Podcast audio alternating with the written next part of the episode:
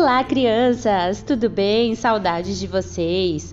Hoje eu vou ler para vocês mais quatro capítulos do livro Os Pinguins do Sr. Popper. Eu espero que vocês gostem da leitura. Vamos lá?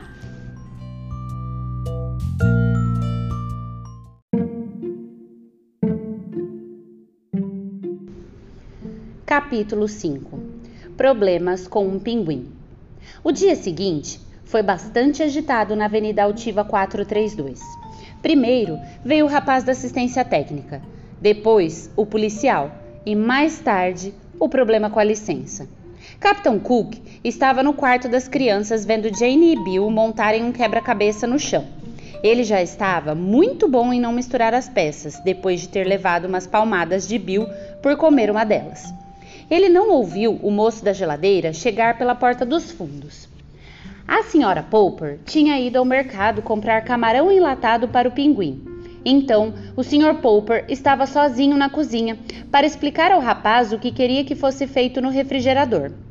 O homem colocou a maleta de ferramentas no chão da cozinha, olhou para o refrigerador e depois para o Sr. Popper, que, para dizer a verdade, ainda não estava barbeado, nem muito asseado. Senhor, disse ele, não é necessário fazer buracos de ventilação nessa bendita porta. O refrigerador é meu e eu quero alguns buracos na porta, disse o Sr. Popper. Eles discutiram por algum tempo. O Sr. Popper sabia que, para conseguir que o rapaz da assistência técnica fizesse o que ele queria, tudo o que precisava fazer era explicar que pretendia manter um pinguim vivo na geladeira e que gostaria que o animalzinho tivesse bastante ar fresco, mesmo com a porta fechada durante toda a noite. No entanto, resistiu em explicar.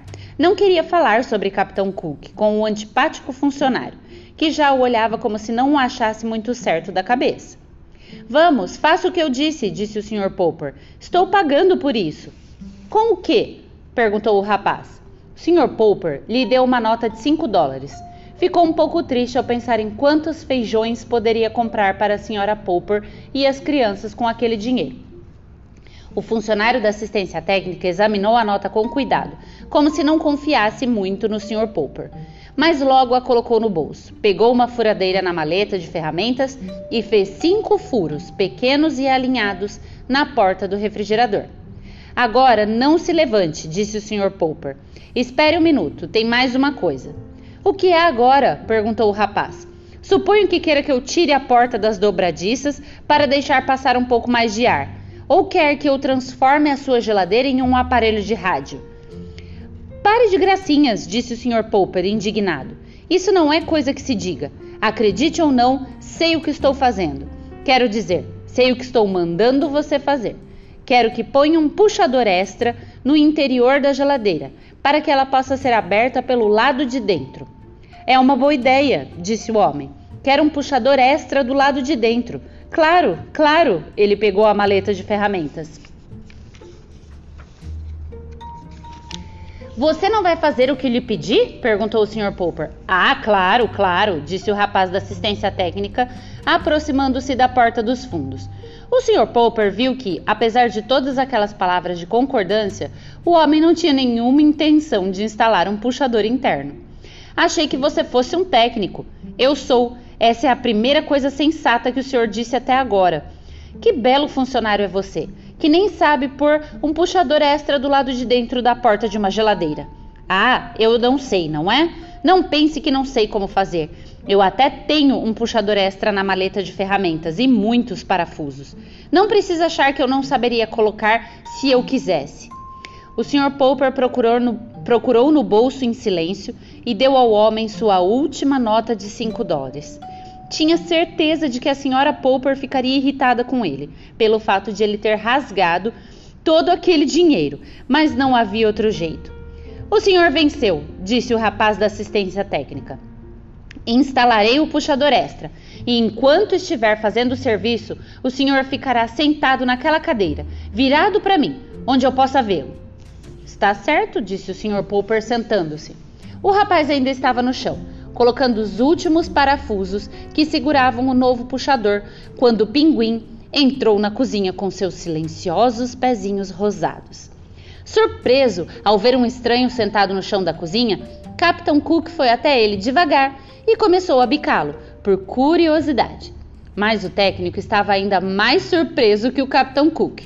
Orc fez o pinguim, ou o funcionário da assistência técnica, talvez. O Sr. Popper não entendeu muito bem o que tinha acontecido quando, logo depois, levantou-se, levando consigo sua cadeira. Houve uma chuva de ferramentas voadoras, uma batida violenta de porta e o rapaz foi embora.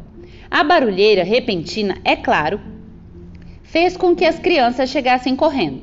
O Sr. Popper mostrou-lhes como estava a geladeira, toda modificada para o pinguim. Ele a mostrou também a Capitão Cook e fechou-o lá dentro. O pinguim logo notou o novo e brilhante puxador interno e o bicou com a curiosidade de sempre. A porta se abriu e Capitão Cook pulou para fora. O Sr. Popper rapidamente colocou-o de novo lá dentro e fechou a porta mais uma vez para ter certeza de que o pinguim aprendera a lição. Em pouco tempo, Capitão Cook ficou bastante habilidoso em sair e estava pronto para aprender como entrar quando a porta estivesse fechada. Quando o policial se aproximou pela porta dos fundos, Capitão Cook já entrava e saía do refrigerador com muita facilidade, como se tivesse morado a vida inteira em um daqueles.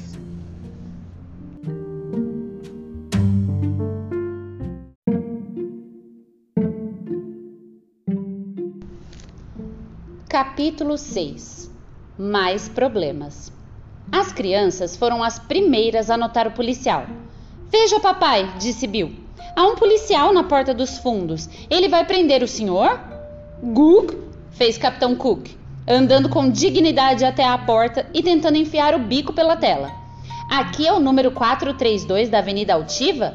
Sim, respondeu o Sr. Popper.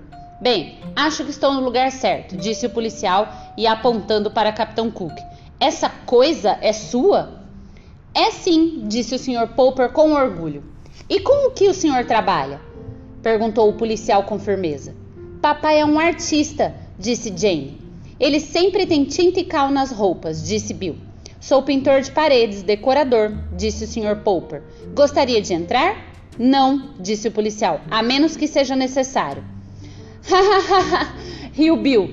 O policial tem medo de Capitão Cook. Guac, fez o pinguim, abrindo muito o bico vermelho, como se quisesse rir do policial. Ele fala? perguntou o policial. O que é isso? Um papagaio gigante? É um pinguim, respondeu Jane. É o nosso animal de estimação. Bem, se é apenas uma ave, disse o policial, levantando o cap para coçar a cabeça, como se estivesse confuso. Pelo modo como aquele rapaz com a maleta de ferramentas gritava, achei que houvesse um leão solto por aí. A mamãe diz que os cabelos do papai parecem os de um leão às vezes, disse Bill. Fique quieto, Bill, disse Jane. O policial não quer saber do cabelo do papai. O policial coçou o queixo. Se é apenas uma ave, acho que tudo ficará bem se o mantiverem em uma gaiola. A gente o mantém na geladeira, disse Bill. Por mim, pode deixá-lo na geladeira, disse o policial. Que tipo de ave disseram mesmo que era? Um pinguim, respondeu o Sr. Popper. E a propósito, eu posso querer levá-lo para andar comigo, tudo bem? Se eu usar uma coleira? Sinceramente, disse o policial, não sei qual o regulamento municipal sobre pinguins, se devem andar com ou sem coleira nas vias públicas. Perguntarei ao sargento. Talvez eu devesse tirar uma licença para ele, sugeriu o Sr. Popper. Certamente o pinguim é grande o bastante para que se requeira uma licença, disse o policial. Faça o seguinte: ligue para o pessoal da prefeitura e pergunte qual é o decreto sobre pinguins. E boa sorte, Popper. Ele é um rapazinho muito gracioso, apesar de tudo. Parece quase humano. Bom dia, Popper, e bom dia, Sr. Pinguim. Quando o Sr. Popper ligou para a prefeitura para saber sobre a licença para o Capitão Cook, o pinguim fez de tudo para desconectar o telefone, bicando o fio. Talvez achasse que fosse um novo tipo de enguia, mas nesse momento a senhora Popper chegou do mercado e abriu uma lata de camarões, de modo que o Sr. Popper logo foi deixado em paz ao telefone. Mesmo assim, não foi tão fácil descobrir se deveria ou não tirar uma licença para seu estranho animalzinho de estimação. Sempre que tentava explicar o que queria, pediam-lhe que aguardasse um minuto, e muito tempo depois outra voz lhe perguntava novamente o que ele desejava. A situação prosseguiu por um tempo considerável. Finalmente, uma nova voz demonstrou um pouco de interesse no caso. Satisfeito com o tom amigável, o Sr. Popper começou mais uma vez a contar sobre Capitão Cook. Ele é um capitão do exército, da polícia ou da marinha? De nenhum dos três, disse o Sr. Popper. Ele é um pinguim. Pode repetir, por favor? disse a voz. O Sr. Popper repetiu. A voz sugeriu que talvez fosse melhor soletrar. P I N G U I M, disse o Sr. Popper. Pinguim! Ah, disse a voz. Está dizendo que o primeiro nome do Capitão Cook é Benjamin? Benjamin não. Pinguim. É uma ave, disse o Sr. Popper. Está dizendo, disse em seu ouvido a voz ao telefone, que o Capitão Cook quer uma licença para atirar em aves? Desculpe-me, mas a temporada de caça a aves só abre em novembro. E por favor, tente falar com mais clareza, Sr. Topper. É esse o nome? Meu nome é Popper, não Topper, gritou ele. Sim, Sr. Potter. Agora posso ouvi-lo com nitidez. Então ouça, berrou o Sr. Popper, já totalmente indignado. Se vocês aí da prefeitura não sabem o que são pinguins, imagino que não haja nenhuma lei que determine que ele tenha de ser licenciado. Ficarei com o Capitão Cook sem licença. Só um minuto, Sr. Popwell. O Sr. Bottom, da Agência de Navegação de Lagos, Rios, Lagoas e Riachos, acabou de chegar. Deixarei que o senhor fale pessoalmente com ele. Talvez ele conheça esse seu Benjamin Cook. Em um instante, uma nova voz falava com o Sr. Popper. Bom dia, aqui é da Agência de Licenciamento de Automóveis. Já tinha esse carro no ano passado? Em caso positivo, qual é o número do documento? A ligação do Sr. Popper fora transferida para o departamento errado. Ele decidiu desligar.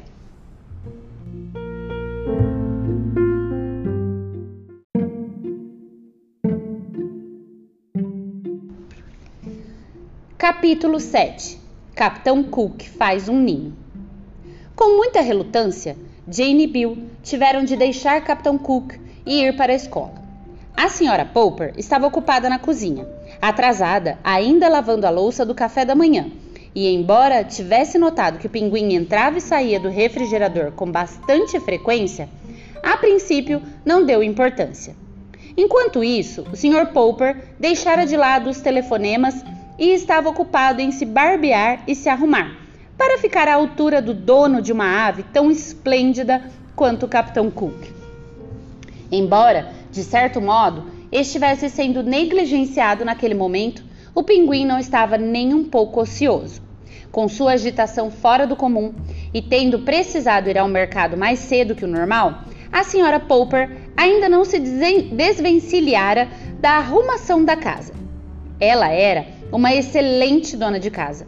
Ainda assim, com duas crianças como Jane e Bill, e um marido com hábitos tão bagunceiros, não havia como negar o fato de que tinha de ajeitar o lugar com bastante frequência. Capitão Cook participava da atividade. Ele rondou, vasculhou e bicou minuciosamente, com a atarefada perfeição, os cantos de cada cômodo. Olhou dentro de cada armário com seus olhos circundados de branco. Embaixo e atrás de todos os móveis ele comprimiu o corpinho roliço, emitindo suaves grunhidos de curiosidade, surpresa e prazer. E sempre que encontrava o que parecia estar procurando, pegava-o com a pontinha preta do bico vermelho e o carregava, cambaleando orgulhosamente sobre os pés largos e rosados, para a cozinha e para dentro da geladeira. Finalmente ocorreu à senhora Popper perguntar-se o que aquela ave agitada estaria aprontando. Quando percebeu, só pôde gritar pelo Sr. Popper, pedindo-lhe que corresse imediatamente e visse o que Capitão Cook tinha feito daquela vez. O Sr. Popper, ele mesmo muito surpreso, como notou mais tarde a Sra. Popper, juntou-se a ela, olhando com espanto para dentro do refrigerador. Capitão Cook também chegou e ajudou-os a olhar. Orc, orc, fez triunfante. A senhora Popper riu e o Sr. Popper engasgou quando viram os resultados dos passeios do Capitão Cook pela casa. Dois carretéis de linha, um bispo branco de xadrez e seis peças de um quebra-cabeça. Uma colher de chá e uma caixa de fósforos fechada. Um rabanete, duas moedas de um centavo, uma de cinco e uma bola de golfe. Dois tocos de lápis, uma carta de baralho amassada e um cinzeiro pequeno. Cinco grampos de cabelo, uma azeitona, duas peças de dominó e uma meia. Uma lixa de unha, quatro botões de tamanhos variados, uma ficha de telefone, sete bolinhas de gude e uma cadeirinha de boneca. Cinco peças de dama, alguns biscoitos, um peão de ludo e uma borracha, uma chave, uma abotoadeira e um pedaço de papel laminado amassado, metade de um limão bastante passado, a cabeça de uma boneca de porcelana chinesa, o cachimbo do Sr. Popper e uma tampinha de refrigerante, a rolha de um tinteiro, dois parafusos e a fivela de um cinto, seis contas de um colar de criança, cinco blocos de montar, um ovo de madeira para serzir meias, um osso, uma gaita pequena e um pirulito lambido, duas tambas de pasta de dente e um caderninho vermelho. Isso é o que se pode chamar de viveiro, disse o Sr. Popper. Ele não conseguiu encontrar nenhuma pedra para fazer o ninho. Bem, disse a Sra. Popper, os pinguins podem ter um comportamento selvagem lá no Polo Sul, mas declaro que esse daí será de grande ajuda aqui em casa. Orc, fez Capitão Cook, e marchando para a sala todo empertigado, derrubou a melhor luminária. Acho, papai, disse a senhora Popper, que seria melhor levar Capitão Cook para fora, para fazer um pouco de exercício. Minha nossa, mas como você está arrumado? Ora, até parece um pinguim. O Sr. Popper ajeitava os cabelos e cortara rente a barba. A senhora Popper nunca mais precisaria repreendê-lo por estar parecido com um leão, com aspecto selvagem e desalinhado. Ele vestira uma camisa branca, gravata branca e calças brancas de flanela, e calçara um par de sapatos de um vermelho escuro mais brilhoso. Do antigo baú de cedro tinha tirado o velho fraque preto com o qual se casara. O escovara com cuidado e o vestira. De fato, estava um pouco parecido com um pinguim. Virou-se e marchou com pompa, como se fosse um, imitando-os para a senhora Popper, mas não se esqueceu de seus deveres para com o Capitão Cook. Posso pegar alguns metros de corda de varal, mamãe? perguntou o Sr. Popper.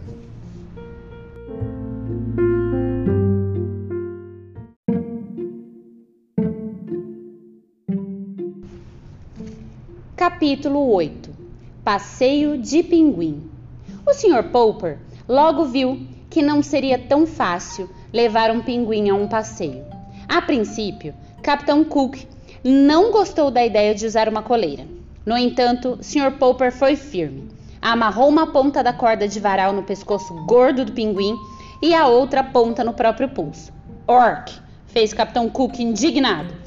Ainda assim, ele era uma ave bastante racional e, quando viu que protestar de nada adiantaria, recuperou sua dignidade costumeira e decidiu deixar que o Sr. Popper o guiasse.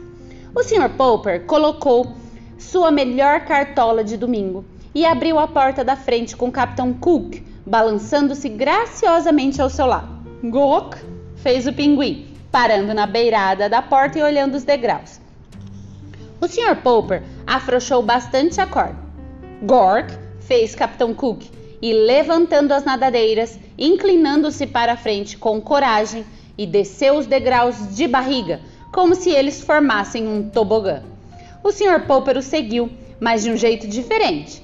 Capitão Cook logo se levantou novamente e seguiu na frente do Sr. Popper, marchando impertigado para a rua, virando rapidamente a cabeça várias vezes e emitindo sons de satisfação com o novo cenário, como se o estivesse comentando.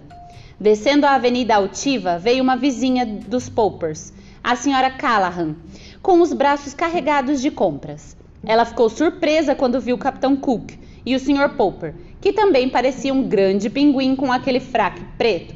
Meu Deus do céu! exclamou enquanto a ave começou a investigar as meias listradas sob seu vestido. Não é uma coruja, nem um ganso. Não é, disse o Sr. Popper, segurando a cartola. É um pinguim da Antártica, Sra. Callahan. Afaste-se de mim, disse a Sra. Callahan ao Capitão Cook. Um guaxinim, é? Guaxinim não, explicou o Sr. Popper. Pinguim. Ele veio do Polo Sul. Tire seu ganso do Polo Sul de perto de mim de uma vez por todas, disse a Sra. Callahan.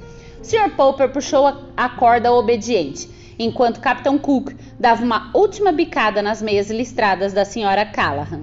Meu Deus do céu, disse ela. Vou parar para visitar a Sra. Popper agora mesmo. Eu nunca teria acreditado em uma coisa dessas. Já vou indo.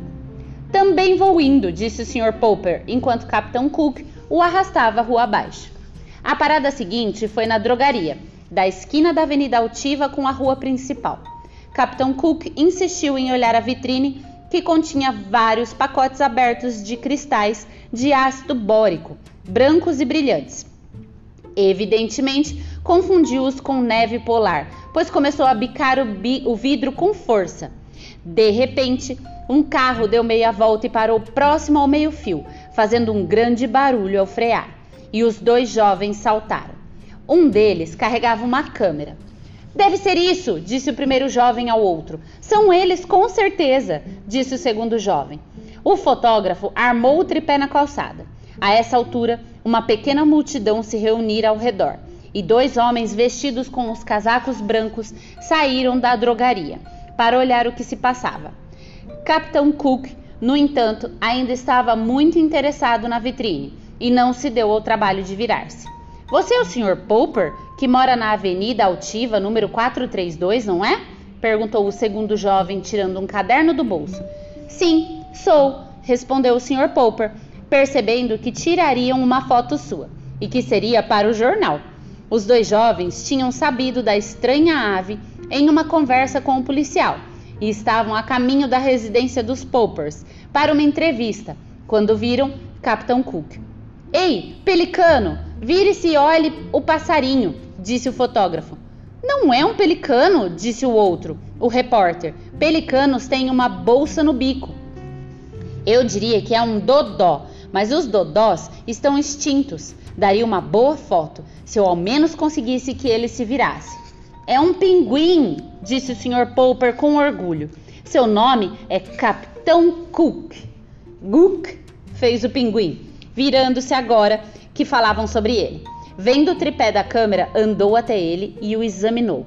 Ele deve achar que é uma cegonha de três pés, disse o fotógrafo.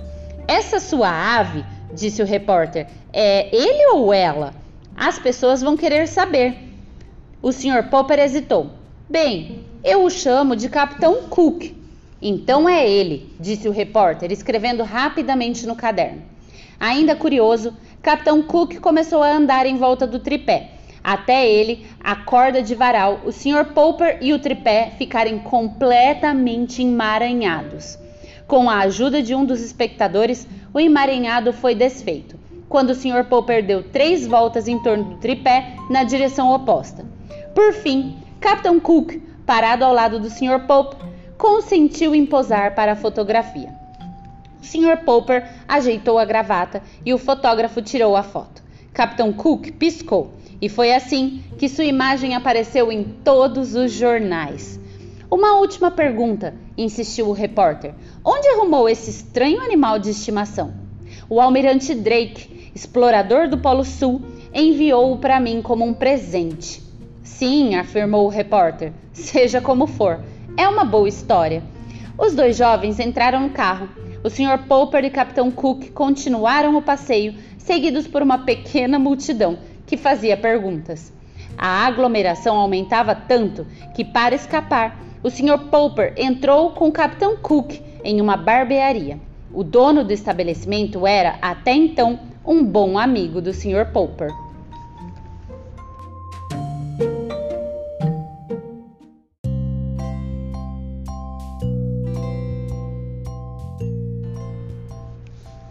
Espero que vocês tenham gostado da leitura.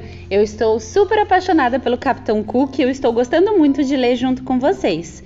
Até as nossas próximas leituras. Um beijo!